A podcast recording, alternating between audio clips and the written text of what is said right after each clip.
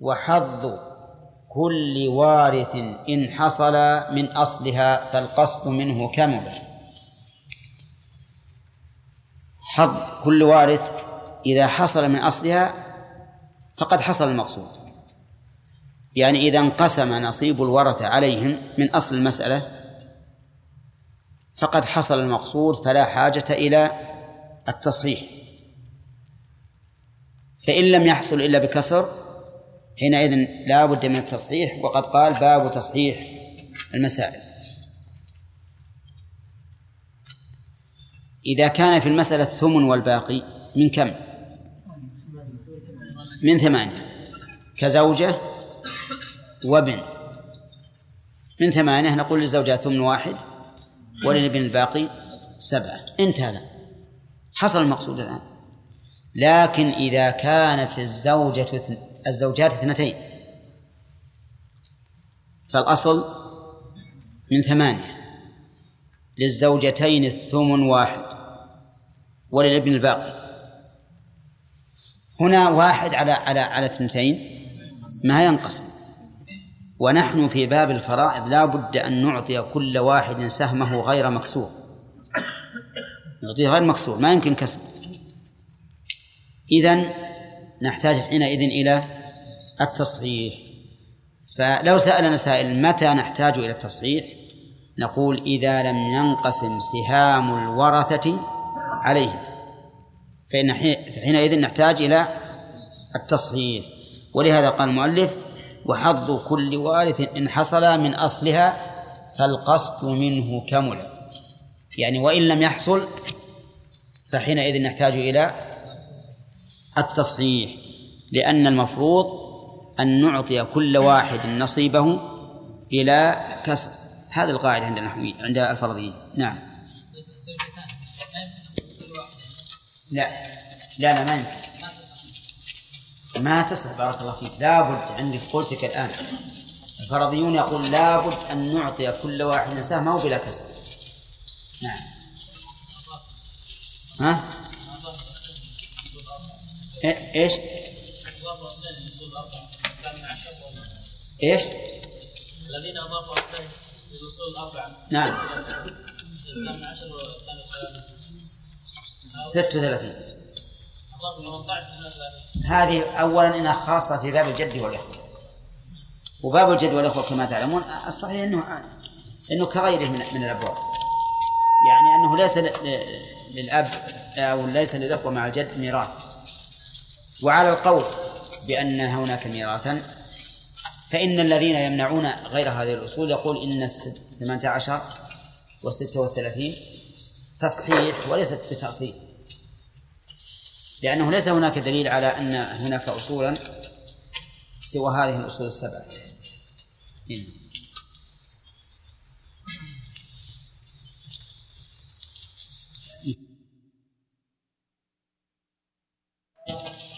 يعني مسائل المواريث. وذلك أن الورثة إن انقسمت عليهم سهامهم بدون كسر فكما قال المؤلف القصد منه كمل لا حاجة أن نعمل أي عمل آخر. ففي ثلاث زوجات وثمان أخوات شقيقات وأربع أخوات لأم وجدتين. المسألة من اثني عشر. للزوجات الربع ثلاثة. منقسم. والأخوات الشقيقات الثلثان ثمانية منقسم. والأخوات لأم الثلث أربعة منقسم. والجدتان السدس اثنان منقسم. ما حاجة. لكن أحيانا لا ينقسم. كما لو هلك هالك عن زوجتين وبنت وعم. زوجتين وبنت وعم. المسألة من ثمانية. لأن فيها ثمنا وإيش؟ ونصفا. ومخرجهما من ثمانية. للزوجتين الثمن واحد. وللبنت النصف أربعة. والباقي للعم. لكن نصيب الزوجتين غير منقسم. لأنه لا كسر في الفرائض. انتبهوا. لا كسر في الفرائض. يعني الفرائض ما يمكن تقول فيها هذا له نصف هذا له ربع هذا له واحد واحد ونصف ما يمكن. الكسر ممنوع فهنا نقول نصيب الزوجتين واحد وعددهما اثنتان. ما ينقسم. لو أردنا نقسم قلنا هذه لها نصف واحد وهذه لها نصف واحد وهذا غير ممكن. صناعة لا يمكن. إذا يقول المؤلف ثم إن الكسر على صنف يقع فوفقه اضرب إن توافق وقع في الأصل أو في عوله والكل في ذاك لدى التباين اضرب واكتفي. فهي إذا تصح.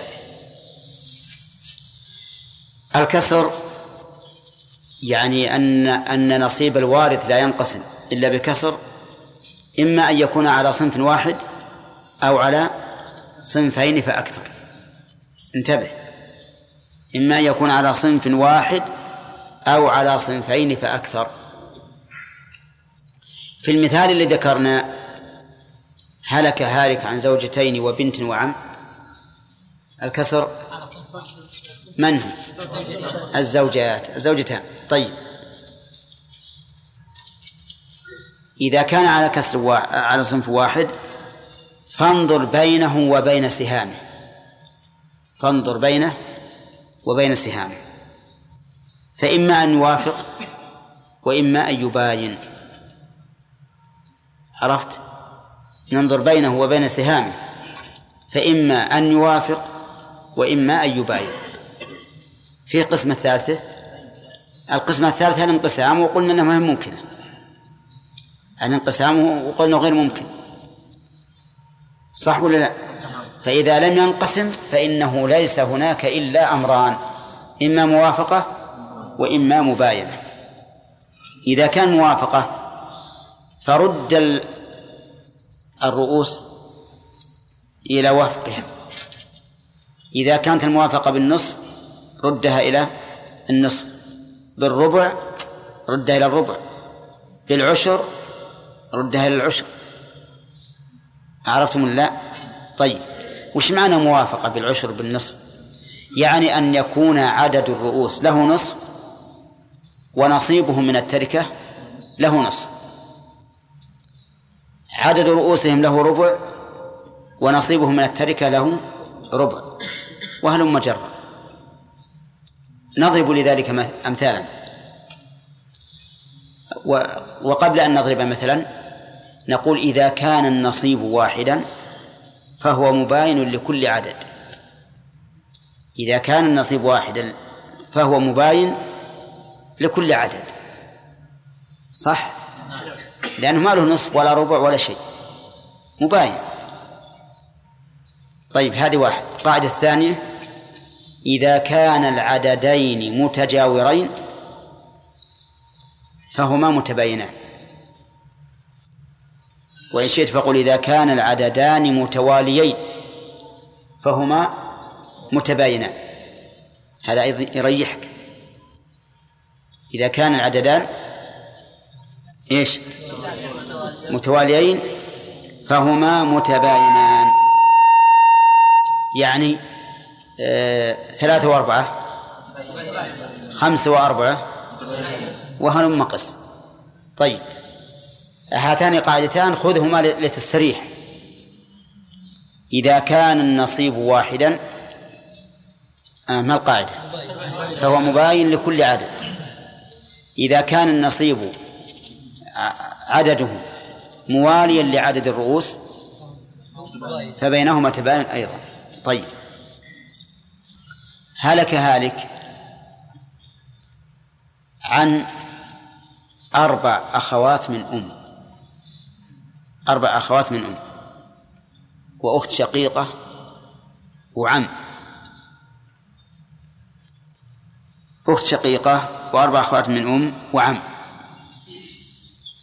المسألة من كم؟ من ستة. للأخت الشقيقة النصف ثلاثة. ولأربع أخوات من أم الثلث اثنان.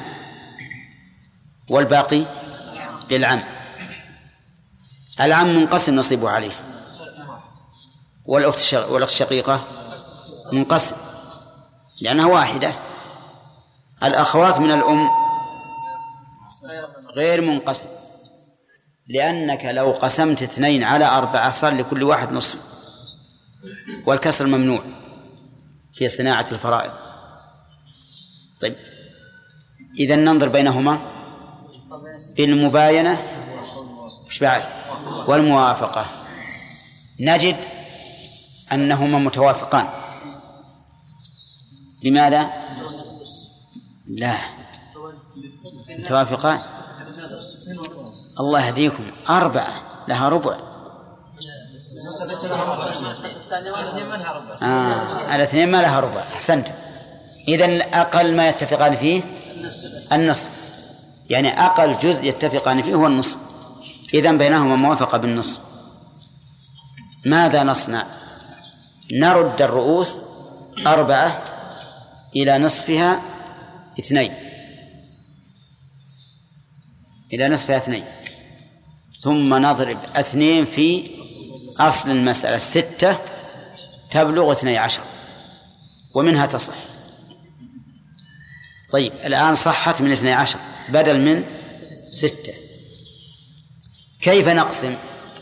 نقول أعطي كل واحد نصيبه مضروبا في جزء السهم. وجزء السهم هو العدد الذي ضربت فيه المسألة. الذي ضربت به المسألة هو جزء السهم. إحنا ضربنا المسألة بإيش؟ باثنين. إذا نقول أعطي الأخت الشقيقة الثلاثة مضروبة في اثنين أو باثنين في ستة. الأخوات لأم أعطيهن اثنين. كيف ثمانية من يا مهند. اثنين مضروبة في في اثنين بأربعة. لكل واحدة واحد. العم أعطيه واحدا في اثنين باثنين. تمام؟ طيب. إذا هذا معنى قول المؤلف في الأصل.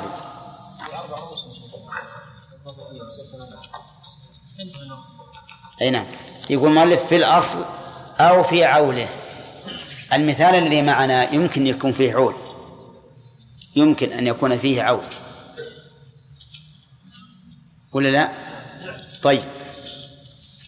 زوج وأربع أخوات من أم وشقيقة. زوج وشقيقة وأربع أخوات من أم. المسألة من ستة للزوج النصف ثلاثة وللشقيقة النصف ثلاثة وللأخوات من الأم الثلث اثنان وهو لا ينقسم ويوافق بإيش؟ نصيب الأربع اثنان لا ينقسم وإيش؟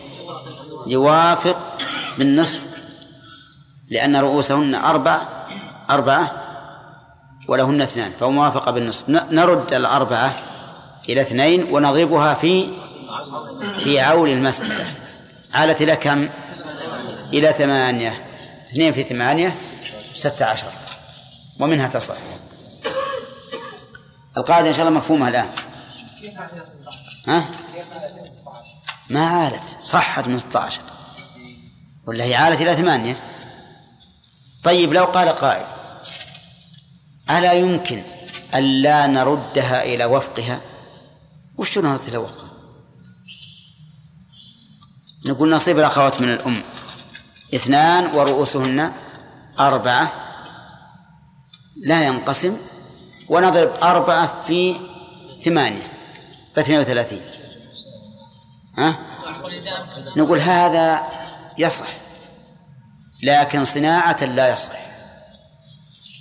لأن الواجب في الصناعة أن نأخذ أقل عدد أقل عدد ينقسم عليهم بلا كسر هو الواجب. ولهذا يقولون إن في إن تصحيح المسائل هو إخراج عدد ينقسم على الورثة بلا كسر. هذا التصحيح. أقل عدد. واضح إن شاء الله ولا غير واضح؟ إيش اللي غير واضح؟ ها؟ الاثنين اللي ضربناها في نفس النص إي. مخرجها كيف طلعت؟ ما في مخرج. يعني كيف طلعناها كيف طلعنا اثنين من أربعة؟ هات المسألة. شقيقة. هل الحين احفظها شقيقة. وأربع أخوات من أم المسألة اللي ما عالت. شقيقة. وأربع أخوات من من أم وعم. اقسمها لا ما ما حاجة زوج. شقيقة إيه. المسألة من كم؟ من ست من ستة. لأن فيها نصف مخرجها اثنين وثلث مخرجها ثلاثة اثنين في ثلاثة بستة. طيب.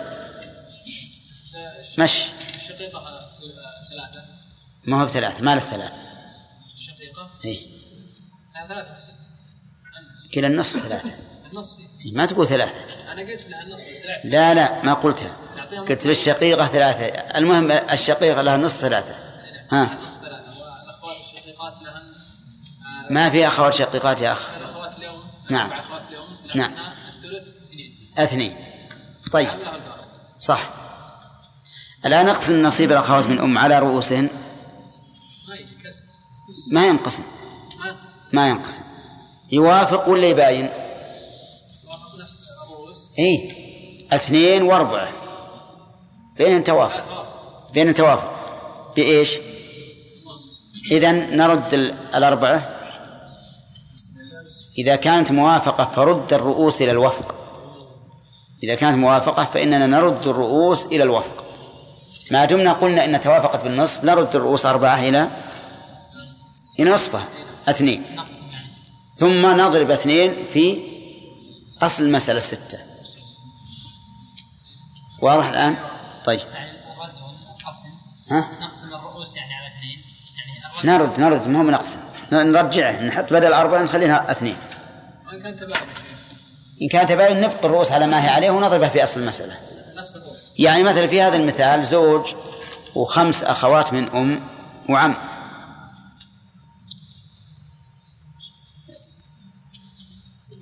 ها؟ من ستة للزوج نصف ثلاثة. وللأخوات من الأم الثلث اثنان. وللعم الباقي. الزوج منقسم عليه والعم منقسم عليه. الأخوات غير منقسم ولكن مباين. نقول مباين على طول ولا نقدر نفكر؟ ليش؟ لأنهما عددان متواليان. على طول نقول تباين إذا كان تباين نضرب الرؤوس كلها في في أصل المسألة ستة. تبلغ ثلاثين. شوف الآن ما صحت إلا من ثلاثين. لأجل التباين شيء لو كان ثلاثة رؤوس أقل من أربعة. لو كان ثلاث رؤوس قلنا للزوج النصف ثلاثة وللأخوات من الأم الثلث أربعة. اثنان. نعم اثنان. وللعم الباقي واحد. الزوج منقسم والعم منقسم؟ الأخوات منقسم ولا غير منقسم؟ نصيبهن أربعة. وهن ثلاث نعم استغفر الله. نصيبهن اثنين. وهن ثلاث غير منقسم. مباين ولا لا. على طول؟ اي على طول. لم- لعددان متواليان. طيب اضرب رؤوسهن ثلاثة في أصل المسألة ستة تبلغ 18 شف هن أقل من الأربع. الأربع صحت من 12 لأجل التوافق. وهذه ما صحت إلا من 18 لأجل التباين. نعم. وبين سهامه. فإما أن يباين وإما أن يوافق. بس. إن باين فاضربه في أصل المسألة أو في عولها إن عالت وإن وافق فرده إلى وفقه. ثم اضرب هذا الوفق في أصل المسألة أو عولها إن عالت أفهمتم الآن؟ طيب.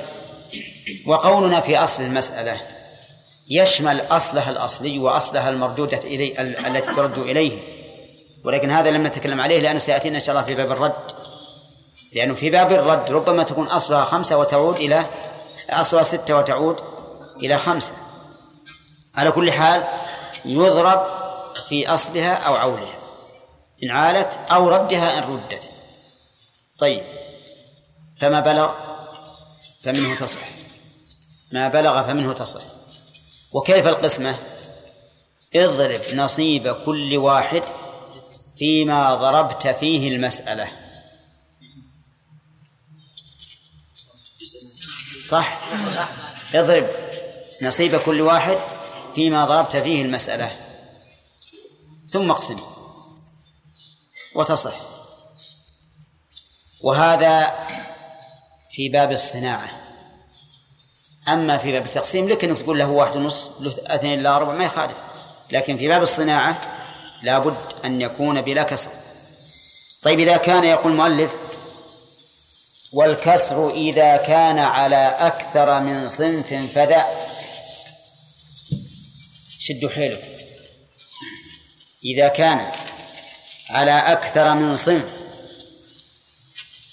يعني صنفين ثلاثة أربعة ولا تزيد. الكسر يكون على صنفين. إذا أكثر أكثر من واحد يكون على صنفين. وثلاثة وأربعة. يقول فذا أقسامه أربعة. أقسامه أربعة. تماثل توافق تباين تداخل. لكن هذا هو النظر الثاني. إذا كان على فريقين وهو وهو المراد بقول المؤلف صنفين فانظر أولا بين كل فريق وسهامه انظر أولا بين كل فريق وسهامه يحتاج نقول فإما ينقسم؟ لا إذا انقسم ما في إشكال. فإما أن يباين أو يوافق. كالأول تماما. إذا باين أثبت جميع الرؤوس كلها. وإذا وافق ردها إلى وفقها. هذا يسمين يسمونه النظر الأول. النظر الأول تنظر بإيش؟ بين بين الرؤوس والسهام. بين الرؤوس والسهام. كما إذا كان على فريق واحد. فإن باين فأثبت الرؤوس كلها جميع الرؤوس. إن وافق أثبت الوفق. أثبت الوفق. ثم انظر بين المثبتات من الرؤوس. انظر بين المثبتات من الرؤوس بالنسب الأربع التي ذكر المؤلف في قوله تماثل توافق تباين تداخل. انظر بين المثبتات بالنسب الأربع. النسبة الأربع إما أن يكون بينها تباين أو توافق أو تماثل أو تداخل. تباين إذا لم ينقسما على جزء. إذا لم ينقسما على عدد فبينهما تباين. يعني إذا لم يتفقا في الانقسام على عدد فاعلم أن بينهما تباينا وسبق لنا قبل هذا الدرس أن كل عددين متواليين متباينان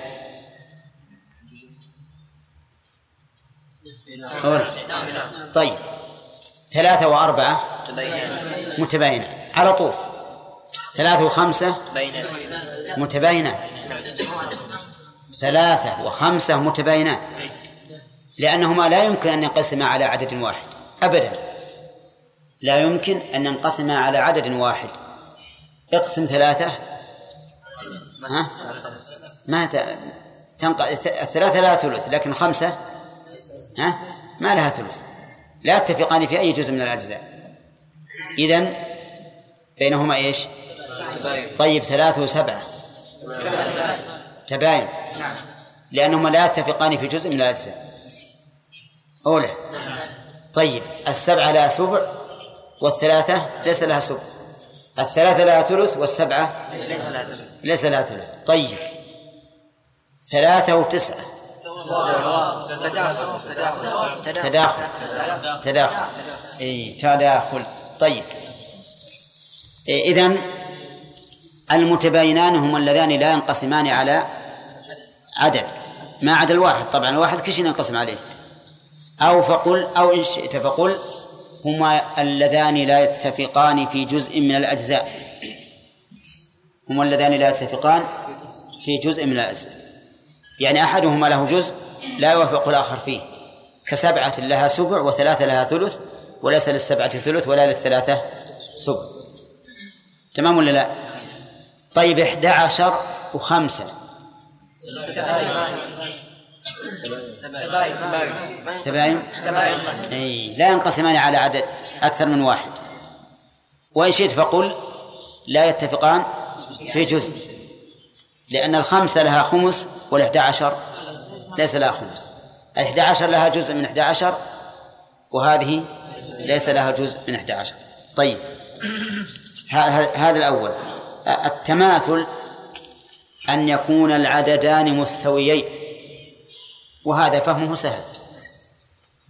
أولى مثل خمسة وخمسة ثلاثة ثلاثة عشرة وعشرة مئة ومئة ألف وألف. قضينا من السهام الرؤوس يا خالد. هذه الرؤوس في بعضها مع بعض. لأن الانكسار الآن على فريقين. وقلنا لكم إذا كان الانكسار على فريقين لا, لا نعيدها جدعة يا خالد. إذا كان الانكسار على فريقين ننظر أولا بين بين الرؤوس والسهام قبل كل شيء. فما فما كان مباينا أثبتناه وما كان موافقا قدرناه إلى وفقه. وهذه العملية هي نفس العملية فيما إذا كان الانكسار على فريق واحد. بعد هذه العملية ننظر بين المثبتات بين الرؤوس. بين الرؤوس والرؤوس. بين الرؤوس والرؤوس. إذا نظرنا لا تخلو من واحد من النسب الأربع التباين وعرفتموه. التماثل ها؟ وعرفتموه. التداخل أيضا سهل. أن يكون الأصغر بالنسبة للأكبر جزءا لا يتكرر. أن يكون الأصغر بالنسبة للأكبر جزءا لا يتكرر. يعني من النصف فأقل. من النصف فأقل جزءا لا يتكرر. مثلا ثلاثة وستة تداخل. لأن الثلاثة نصف الستة. ثلاثة وتسعة تداخل. لأن الثلاثة ثلث. ثلاثة واثنى عشر تداخل. لأن الثلاثة ربع. ثلاثة وأربعة وعشرون تداخل. وهذا وهكذا. احترازا من اثنين وثلاثة. اثنين وثلاثة. بينهن تباين ليش؟ لأن الاثنين ثلثان. ما نقول ان الاثنين داخل بالثلاثة؟ ليش؟ لأنها لأنها ثلثان. فقولنا يتكرر احترازا مما لو كان لو كان ثلثين. أربعة وستة. ما نقول تماثل. ليش؟ ما نقول تداخل. لا نقول تداخل. ليش؟ أي نعم. لأن الصغير جزء جزئين. ثلثان. كذا؟ ثلثان طيب.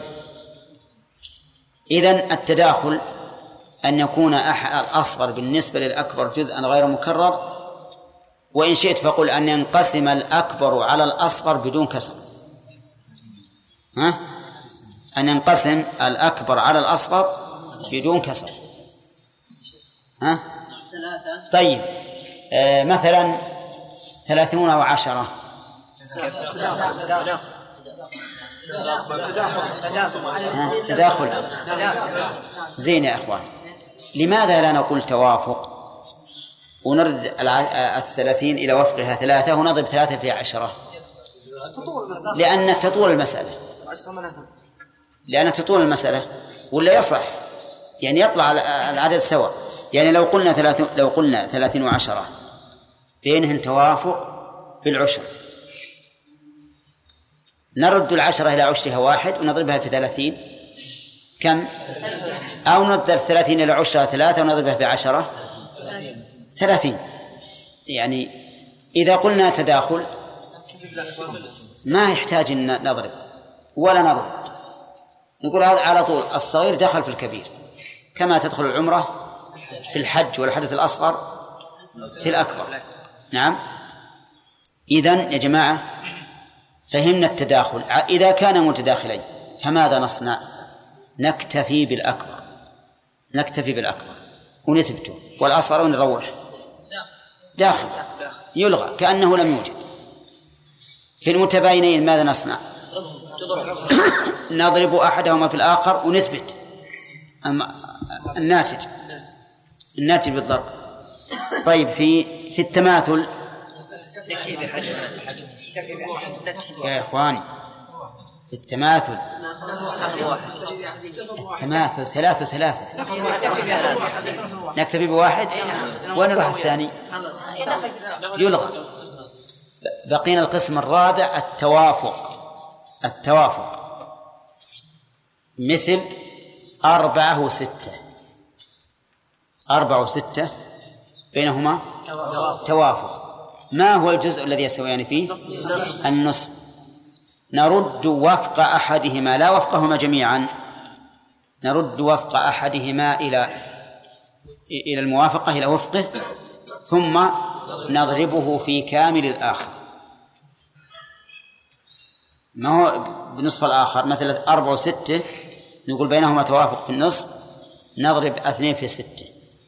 أو ثلاثة في أربعة. ما نقول نضرب ثلاثة آه يعني نضرب اثنين في في ثلاثة ما يصلح. يعني يضرب الموا... الوفق في كامل الآخر. أفهمتم الآن؟ وبعد هذا كله يكون الحاصل جزء السهم. يسمونه جزء السهم. لأن عليه مدار القسمة. اضربه في أصل المسألة أو عولها فما بلغ فمنه تصل. ثم عند القسم من له شيء أخذه مضروبا فيما ضربت فيه المسألة. ويسمى جزء السهم.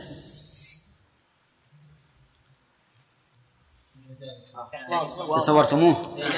طيب. ما يخالف الأمثلة لكن خلنا نعرف قبل. ها؟ إيش؟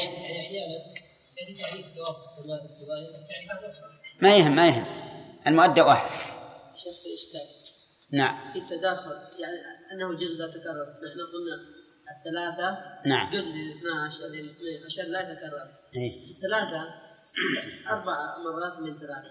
لا لا لا أربع مرات من ثلاثة. لا ما يق... يعني ما يقال ثلثين أو ثلاثة أرباع. ولهذا اشترطنا في التداخل أن يكون أقل من النصف. الآن ما يمكن تصل إلى 12 إلا أن كان ربع وربع وربع وربع. أربع أربع أربع إيه. لكن لكن قل ربع واحد مرة واحدة ما تكرر. يط- يطلع جزء. ما فهمت يا جماعة؟ الثلاثة بالنسبة ل 12 قلنا. لا, لا بينهما. تداخل. لأن الثلاثة جزء لا يتكرر. يعني ربع. ربع. ومعنى يتكرر ليس معناه إن إنه إنه لو كررناه لابد إذا كررناه بيصل إلى ك- كامل العدد لازم. لكن ما نقول ثلثين؟ مثلا لو قال قائل ما تقولون في الثلاثة و... و... والاثنين؟ ما نقول الاثنين متداخلة لأن الاثنين بالنسبة للثلاثة لا جزئين. جزئين مكرر ثلث وثلث. فهمت؟ أربعة بالنسبة للستة. ما نقول تداخل. ليش؟ لأن الأربعة ما هي بثلث ما هي بجزء واحد. جزئين ثلثين عرفت؟ عرفت؟ اي زين. الصغير يعني دون النصف. إذا تجاوز النصف فلا تداخل. إذا تجاوز النصف فلا يمكن المداخلة. طيب. الآن ناخذ مثال على ذلك. إذا هلك هالك عن ثلاث بنات. ثلاث بنات وجدتين وخمسة أعمام. ثلاث بنات وجدتين وخمسة أعمام. نكتبه.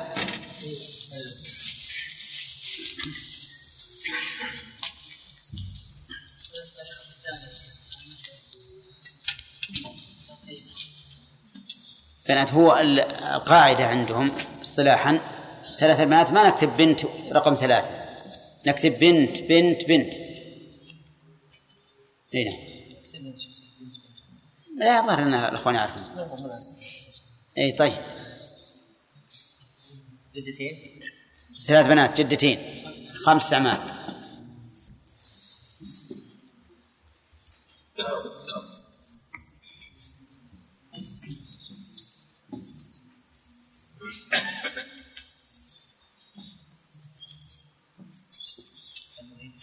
المسألة من كم؟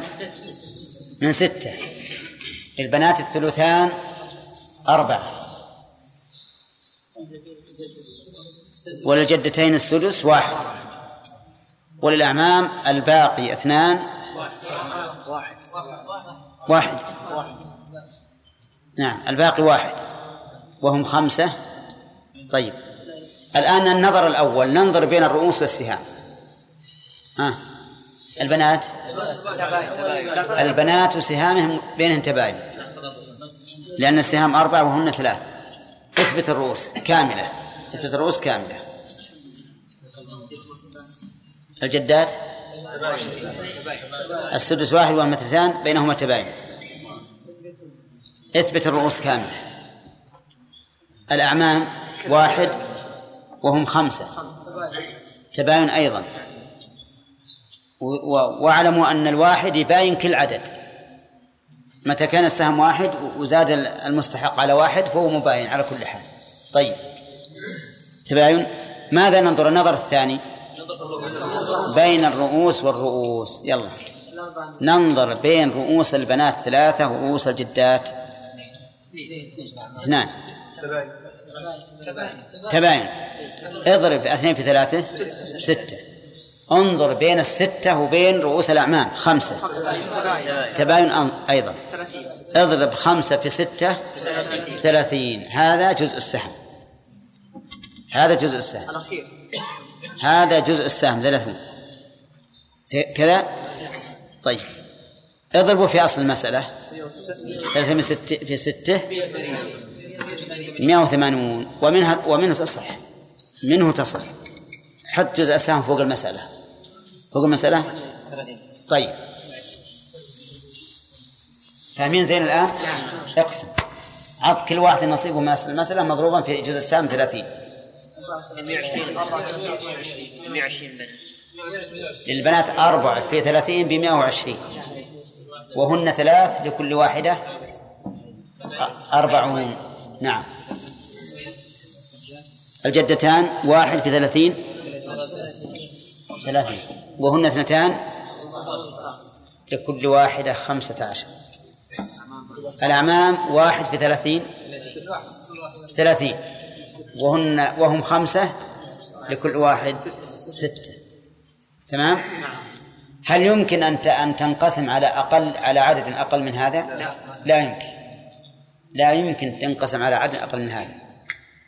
لو حولتها إلى ستين صار في كسر. إلى ثلاثين صار فيها كسر. فيها ربع وهكذا. فعلى هذا نقول الطريق في المباينة كما كما رأيت. ناخذ موافقة الآن أو انتهى الوقت. باقي نصف دقيقة؟ نزود؟ طيب يلا. امسح.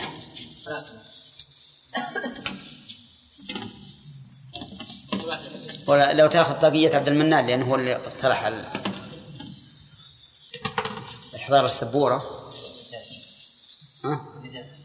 المثال هلك هالك عن ثمان بنات.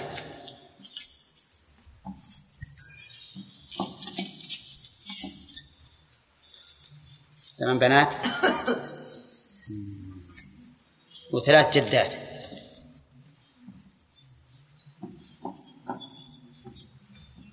ستة أعمال.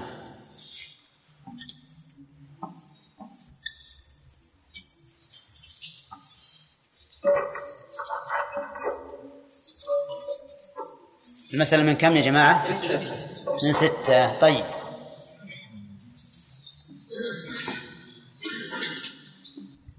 أقسم من ستة. للبنات الثلثان أربعة. والجدات السدس واحد. والباقي للأعمام واحد. النظر الأول بين الرؤوس والسهام. طيب. نظرنا بين رؤوس السهام بين رؤوس ال- البنات ثمان وسهامنا أربعة. أعوذ بالله. ما في تداخل ولا تماثل في باب ال- السهام والرؤوس. النظر الأول ما فيه إلا تباين أو توافق. حطوا بالكم يا جماعة. النسب الأربع بين الرؤوس والرؤوس. السهام والرؤوس ما فيه إلا, إلا نسبتين فقط. تباين أو توافق. طيب. السهام أربعة والرؤوس ثمانية. وش اللي بينهن؟ توافق بماذا؟ بالربع. ربع. إيه خذ أقل شيء. الأربعة لها ربع والثمانية لها ربع. رد الرؤوس الآن إلى وفق كم؟ اثنان. ربعها اثنين. هن ثمان هن. كم ربع الثمانية اثنين. رد إلى اثنين. طيب. الجدات؟ تباين. إذا أثبت ثلاثة الأعمام. تباين. اثبت ستة آه. وش عندنا الآن المثبتات؟ اثنين وثلاثة وستة. بين الاثنين والثلاثة. اضرب واحد بالثاني. اثنين في ثلاثة ستة. طيب. بين الستة والستة الأعمام؟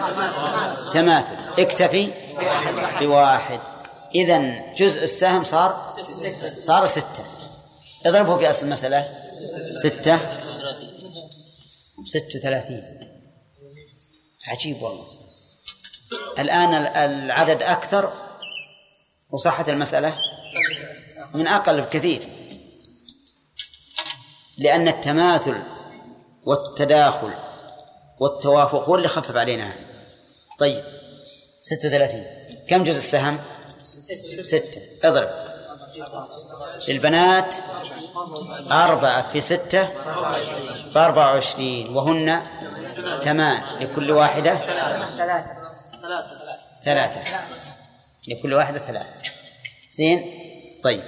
الجدات؟ لهن واحد في ستة بستة. وهن ثلاث؟ لكل واحدة اثنا- اثنان. طيب الأعمام؟ لهن واحد في س... لهم واحد في ستة بستة وهم ستة؟ لكل واحد واحد. زين؟ طيب خلاص. يا عبد الله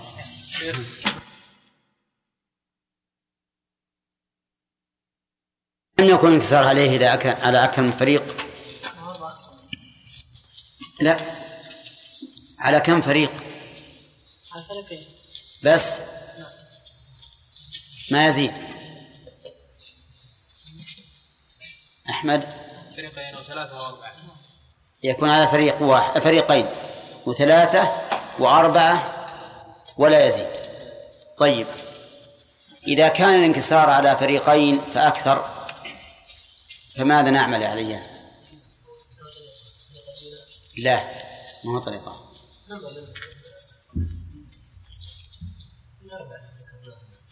لكن لنا إيش؟ طريقان غلط. لنا إيش؟ لنا. نظرا. صح. لنا. ما ما هذا نظر مو طريق لأن الطريقين معناه أن كل واحد يجاري الثاني. نظران يلا. النظر الأول أول ننظر.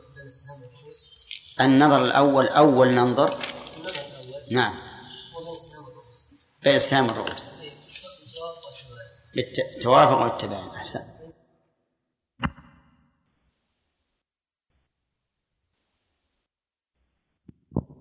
حل كلام المؤلف. يقول المؤلف رحمه الله والكسر إذا كان على أكثر من صنف فذا. فذا يعني فهذا إذا كان على أكثر من صنف. ولم يبين المؤلف منتهى هذا الأكثر. لكنهم قالوا لا يمكن أن ينكسر على أكثر من أربعة أصناف. طيب إذن ينكسر على صنفين وعلى ثلاثة وعلى أربعة. أقسامه أربعة. قول أقسامه أربعة. مورد التقسيم هنا. الرؤوس أو السهام. أه؟ الرؤوس. لأن السهام ما فيه إلا قسمين. توافق وتباين إذا مورد التقسيم في قول أقسامه أربعة. الرؤوس بعضها مع بعض. وليس الرؤوس مع السهام لأن الرؤوس مع السهام ما فيها إلا قسمان. توافق؟ وتباين. أقسامه أربعة. آه، تماثل. مثاله؟ ثلاثة وثلاثة. توافق. ستة وأربعة. إيش؟ تباين. ثلاثة وخمسة. ثلاثة وخمسة. أنت قلت واحد وكم؟ اثنين وثلاثة. طيب. تداخل. ثلاثة وتسعة. طيب. كيف نعمل في هذه الأقسام الأربعة؟ قال فواحدا من المماثلين احفظ. والثاني؟ ألغه. احفظ واحدا وألغ الثاني. ففي ثلاث زوجات وثلاثة أعمام. المسألة من أربعة. في أربع زوجات وأربعة أعمام. أربع زوجات وأربعة أعمام. المسألة من أربعة. للزوجات الربع واحد. وللأعمام الباقي ثلاثة. وبين وبين الرؤوس والسهام تباين نثبت الرؤوس كلها. ثم ننظر بين بينها بالنسب الأربع. أربع نساء زوجات وأربعة أعمام. بينها تماثل. نحفظ واحدا. ونلغي الثاني. وعلى وعلى هذا فيكون جزء السهم أربعة. نضربه في أربعة ستة عشر ومنها تصح. طيب. قال فواحدا من المتماثل من المماثلين احفظ. وزائد المناسبين. وزائد المناسبين. وش المناسبين؟ إيه هذه تشكل على طالب العلم. المبتدئ. يقول ما في تناسب في الأول. تماثل توافق تباين تداخل. وين التناسب؟ نقول مراده بالتناسب إيش؟ التداخل. ولو قال رحمه الله وزائد المداخلين ها؟ لاستقام البيت. لكنه أراد أن يأتي بلفظ جديد ليبين للطالب أنه قد يقال تناسب بدل تداخل. فنستفيد فائدة جديدة. وهي أن التداخل يعبر عنه اصطلاحا بالتناسب. طيب وزائد المناسبين مثل عشرة وخمسة. وعشرة وإيش؟ وعشرة وثلاثين. طيب. وحاصلا من ضرب ما توافقا في الوفق. وحاصلا من ضرب ما توافقا في الوفق. طيب من ضرب ما توافقا في الوفق. وفقهما جميعا ولا وفق أحدهما؟ وفق أحدهما. كأربعة وستة. فالأربعة لها نصف والستة لها نصف. نضرب نصف أحدهما بالآخر. إما ثلاثة في أربعة وإما اثنين في ستة. اثنين في أربعة لا يا أخي. اثنين في ستة. لأننا نضرب الوفق بكامل الآخر. طيب. يقول رحمه الله و أو من ضرب ما قد فارق في كل ثان. فارق. وش المفارق هذا؟ التباين. التباين. لأن متباينين متفارقان متفارقان. اضرب كل واحد بالثاني في مسألة التباين. عرفتم يا جماعة؟ طيب. يقول رحمه الله فهو جزء السهم فاضربه في الأصل أيا ذا الفهم. فاضربه أي جزء السهم في الأصل يعني أصل المسألة أو عولها. أو عولها. لأنها العول كالأصل. يقول أيا ذا الفهم؟ المسألة تحتاج إلى فهم ولهذا نبهك. قال أيا ذا الفهم؟ أيا ذا الفهم افهم. وآية هنا؟ حرف نداء. يقال يا ويقال أيا. يعني أيا صاحب الفهم افهم وانتبه. افهم وانتبه. طيب. ثم قال فحاصل الضرب هو التصحيح فاقسمه فالقسم إذا صحيح. حاصل الضرب مما سبق هو التصحيح. فتصحيح المسألة معناه تحصيل أقل عدد ينقسم على إيش؟ الورثة بلا كسر. هذا صحيح. يقول فالقسم إذن يعني إذا قسمت بعد هذه العملية صحيح. وعلامة صحته أيضا أن تجمع نصيب كل وارث إلى الآخر فإن طابق ما صحت منه المسألة فالقسم صحيح. وإن لم يطابق فالقسم غلط. يجب أن تراجع. طيب. إذن انتهى كلام المؤلف الآن. وفهمنا القواعد وفي بقية الوقت نأخذ أمثلة. يعني باقي الآن ربع ساعة. ها؟ قال المؤلف رحمه الله باب المناسخة الموت الموت الثاني قبل قسم حصل فصحح الأولى وللثاني اجعلا اجعل فصحح الأولى وللثاني اجعلا أخرى كذا واقسم عليها ما قسم له من الأولى له فإن لم له من الأولى فإن لم ينقسم. فاضرب في الأولى وفق فاضرب. فاضربه فاضرب في الأولى وفقها. فاضرب في الأولى وفقها إن وافقت سهامه أو كلها إن فارقت. ومن له شيء في الأولى فاضربي. في وفق في وفق أو في كل في أو في وفق كل الأخرى. الأخرى تصبي. بس. بسم الله الرحمن الرحيم. الحمد لله رب العالمين والصلاة والسلام على نبينا محمد وعلى آله وأصحابه أجمعين. باب المناسخة. المناسخة مفاعلة من النسخ وهو في اللغة الإزالة. الإزالة أو ما يشبه النقل فعلى المعنى الأول يقال نسخت الشمس الظل أي أزالته وعلى الثاني يقال نسخت الكتاب أي نقلته لا هو ليس نقلا حقيقيا لكن يشبه النقل. لأنك لست تنقل الحروف لو كنت تنقل الحروف من الكتاب الأول انمحى لكنه يشبه النقل. الناس يقول مثلا نقلت الكتاب أي أنني عملت ما يشبه النقل. أما لو أنت نقلته حقي- حقيقة لكان ورق الكتاب الأول أبيض.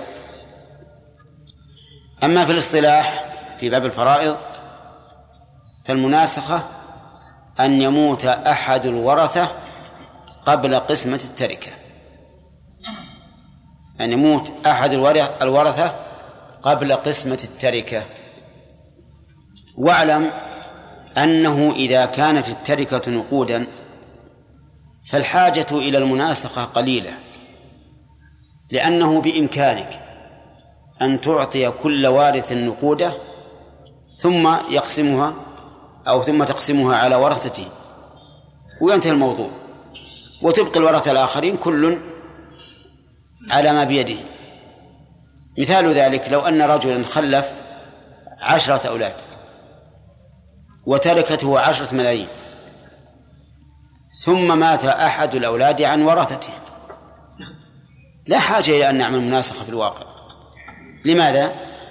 لأننا نعطي كل واحد نصيبه من هذه الملايين وكل واحد له من هذه الملايين كم؟ مليون ونأخذ المليون الماء الم... الذي مات ونقسمه على ورثته ونجعل الآخرين لهم مسائلهم ولا لنا وليس لنا فيهم دخل. لكن المناسخة نحتاج إليها احتياجا واضحا. إذا كانت التركة عقار عقارا أو كان فيها شيء من العقار.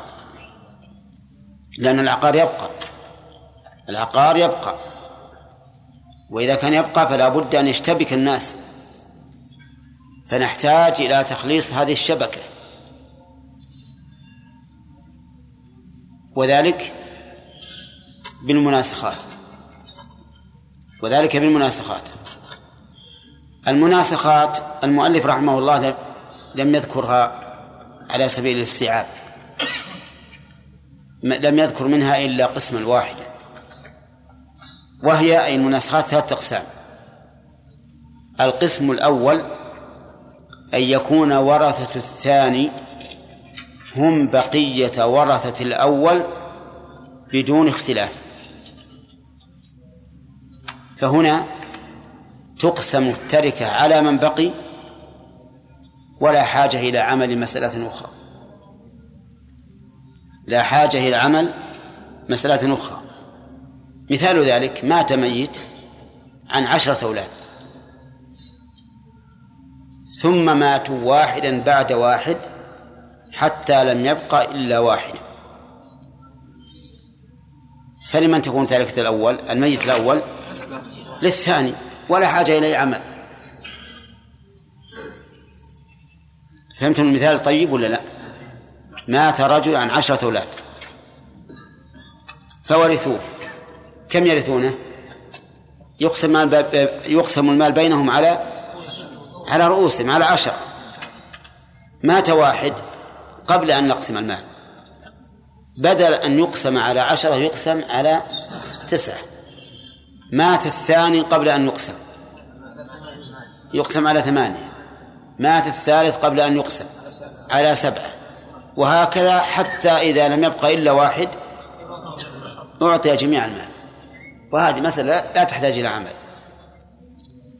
إذن الضابط في هذا في هذا القسم إذا كان ورثة الثاني هم بقية ورثة الأول بدون اختلاف فإنها تقسم إيش؟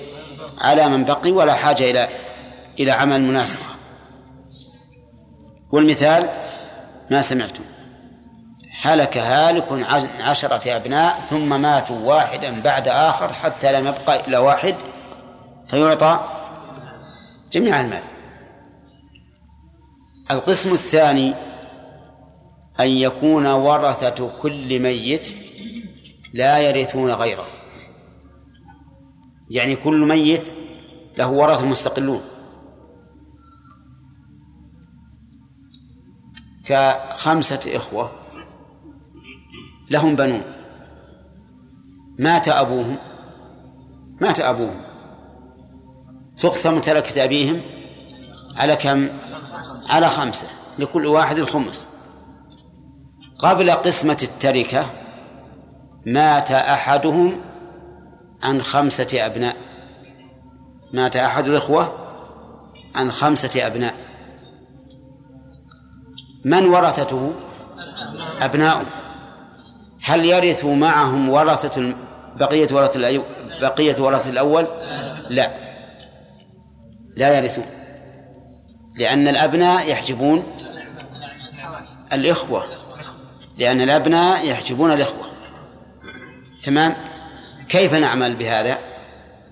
نقسم التركة تركة الأول ونجعل المسألة الثانية كرؤوس. كرؤوس انكسر سهامهم عليهم.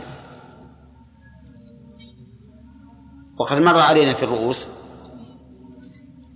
أنه إذا انقسم نصيبهم عليهم فلا حاجة للتصحيح. إذا انقسم نصيبهم عليهم فلا حاجة للتصحيح. وإن لم ينقسم فإما أن يوافق وإما أن يباين إن, و... إن وافق فاضرب وفقه في المسألة. إن باين فاضرب جميعه في المسألة. فهنا نقول إذا كان ورثة الثاني لا يرثون الأول أو ليس فيهم ورثة الأول أحد فإننا نقسم المسألة الأولى ونجعل المسألة الثانية كفريق انكسر سهامهم عليهم واضح ولا غير واضح؟ طيب المثال هلك هالك عن ثلاثة أبناء هلك هالك عن ثلاثة أبناء. كم مسألته؟ من ثلاثة. لكن لم تقسم التركة حتى مات أحد الأبناء عن ثلاثة أبناء. نصحح المسألة الأولى. نصحح المسألة الأولى. فنقول المسألة من ثلاثة. لكل ابن واحد. أما الابنان الحيان فلهما نصيبهما وينتهي الموضوع. لكن هذا الابن اللي مات قبل قسم التركة من كم مسألته؟ من ثلاثة. سهامه واحد. مسألة من ثلاثة. اقسم سهامه على مسألته. لا ينقسم ويباين اضرب مسألته في المسألة الأولى. تبلغ تسعة. وهي الجامعة. وهي الجامعة. تكون إذن تكون المسألة الثانية بمنزلة جزء السهم في باب التصحيح. فتقسم فتضرب في المسألة الأولى تبلغ تسعة. طيب عند القسم. نقول من له شيء من الأولى أخذه مضروبا في الثانية. ومن له شيء من الثانية أخذه مضروبا في سهم مورثه. كلام عربي؟ ها؟ نعم. من له شيء من الأولى أخذه مضروبا في الثانية. ومن له شيء من الثانية أخذه مضروبا في سهام مورثه. معلوم؟ طيب. الآن المسألة الجامعة كم صارت؟ تسعة. نقول للأبناء الاثنين الحيين. لكل واحد واحد مضروبا في ثلاثة في المسألة الثانية ثلاثة. وللأبناء الذين مات أبوهم عنهم لكل واحد واحد مضروبا في واحد لأن نصيبه من لأن نصيب أبيه من من الأولى واحد. واحد في واحد بواحد. كم المجموع؟ تسعة. مجموع الكل تسعة. يحتاج سبورة ولا ما حاجة؟ ها؟ يحتاج. لا لكن ولو لا بأس. ليش جعلنا جزء سهم عندنا ثلاثة؟ من أول شيء من أول مسألة. عندنا لك ثلاثة تكون ثلاثة. نضربها ثلاثة تصير تسعة اصبر يا أحمد. اصبر. خلق الإنسان من عجل.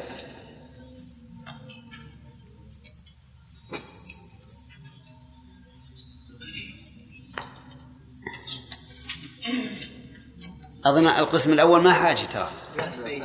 القسم الأول سهل. إذا كان ورث الثاني بقية ورث الأول من دون اختلاف فالمسألة واضحة.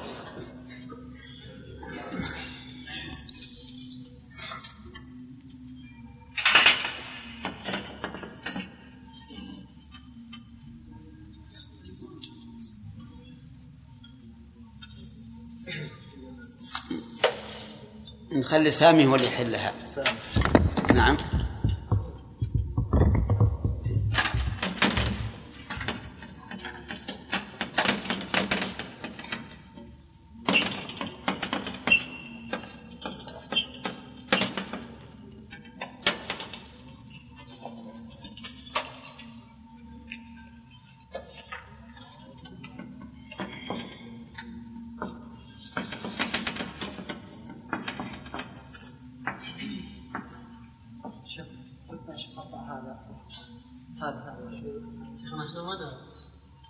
ترون؟ إيه، لأن هذا؟ ما يحتاج تسجيل وخالد احتج بالميكروفون وهجوم من من سامي. المسألة من ثلاثة. لكل ابن واحد. طيب مات الثاني. مات واحد منهم. حط على وزن خانته تاء طيب. ابن ابن. ها؟ شلون الآن. تاء يعني مات. من ثلاثة؟ من ثلاثة. حط ثلاثة هناك. وش نعمل الآن؟ نقسم سهامه على مسألته ينقص سهام سهام واحد ومسألته الثلاثة ما تنقسم وتباين سهامه مو سهامه من الأولى. سهامه من الأولى كم؟ ومسألته ثلاثة مباين. المسألة جبناها منها ثلاثة أبناء ها؟ ثلاثة جبناها من ثلاثة أبناء اي من ثلاثة أبناء نعم. اي نعم. ننظر بالأربع لا لا. موافقة ولا مباينة بس. طيب. مسألتهم فنضرب مسألتهم في المسألة الأولى. نضرب المسألة الثانية في المسألة الأولى. كامل المسألة الثانية ولا ولا ليش؟ لأجل التباين. كامل المسألة الثانية بكامل المسألة الأولى. ثلاثة في ثلاثة تسعة. تكون هي الجامعة. طيب. الأسهم ماذا نضع على المسألة الأولى؟ نضع جزء السهم. ما هو؟ واحد. لا. ثلاثة. جزء السهم ثلاثة. ضع على المسألة الأولى ثلاثة. وماذا نضع على المسألة الثانية؟ سهام مورثة. سهام المورثة وهو- وهي واحد. ها؟ هي سهم مورثة ما في جزء جزء السهم الثلاثة الأولى. طيب الجامعة كم صارت؟ تسعة. تسعة من له شيء في المسألة لا ها؟ سهام أبناء الميت يكون في آخر خانة. كيف يعني؟ في الجامعة. هذا لا هذا صواب. عمل صواب. الثلاثة التي فوق المسألة الأولى هي المسألة الثانية. هي المسألة الثانية. التي قلنا أنها بمنزلة جزء جزء السهم. لأنه عند التباين تضرب المسألة الأولى بالثانية. إذن نضع فوق المسألة الأولى ثلاثة اللي هي المسألة الثانية. طيب عند القسم له شيء من المسألة الأولى؟ من له شيء من الأولى أخذه مضروبا في الثانية. طيب شوف واحد الابن؟ في واحد. في ثلاثة؟ ثلاثة. طيب والابن الثاني؟ واحد في ثلاثة في ثلاثة. طيب ومن له شيء من الثانية؟ أخذه مضروبا في أخذه مضروبا في سهم المورث. واحد. واحد. مجموعة. تسعة. تسعة. صح؟ عرفتم الآن زين؟ طيب إذن ها؟ نعم. قبل أن يقسم لما يحط على كل واحد واحد. هم ثلاثة يساهمون واحد فقط إيه لكن لكن الجامعة الجامعة صار صار صار نصيبهم منها ثلاثة. بس لا لا نحط الواحد إلا بعد أن نقسم وينزل نصيبه هو هي الجامعة واحد. هو قبل الجامعة مسألته مسألة الميت الثاني من ثلاثة. أصبر. لا يا شيخ الإشكال. قبل أن يقسم حط على ثلاثة الأبناء حط أمامهم كل واحد واحد. وبعد أن قسم مسألة الجامعة أعطاهم كل واحد واحد. صحيح صحيح. هذه لماذا؟ لأن مسألته مسألة الثاني من كم؟ مسألة الثاني. الجامعة تسعة. مسألة الثاني من ثلاثة. اقسم على ورثته كم يجيهم؟ واحد. على واحد واحد. أولى بس ما عرفنا إلا بعد قسم ما عرفنا إلا بعد أن ضربناها في الاصل لا لا. هذا كالجامعة هذا الآن الآن شوف العملية واضحة جدا. أولا صح المسألة الأولى.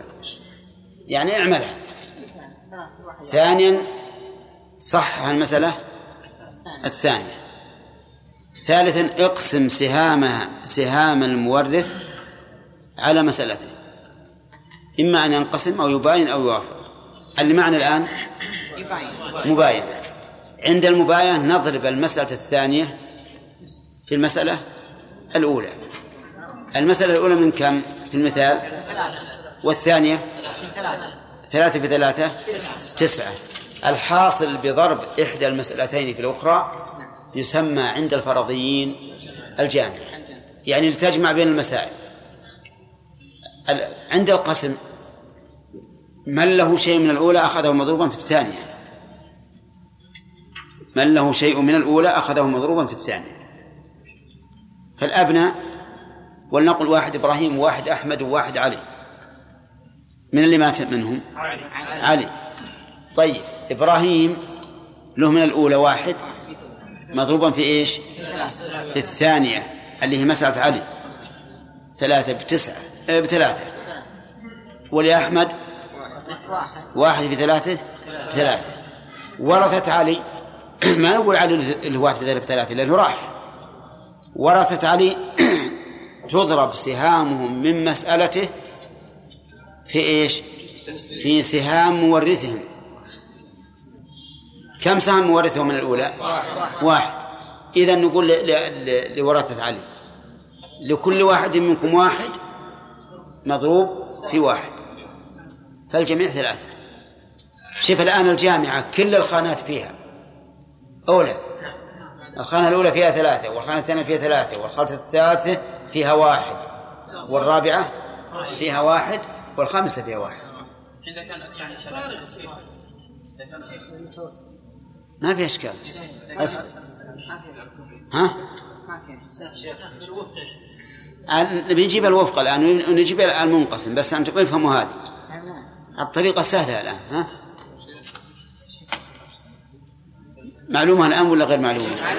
طيب ها؟ كيف؟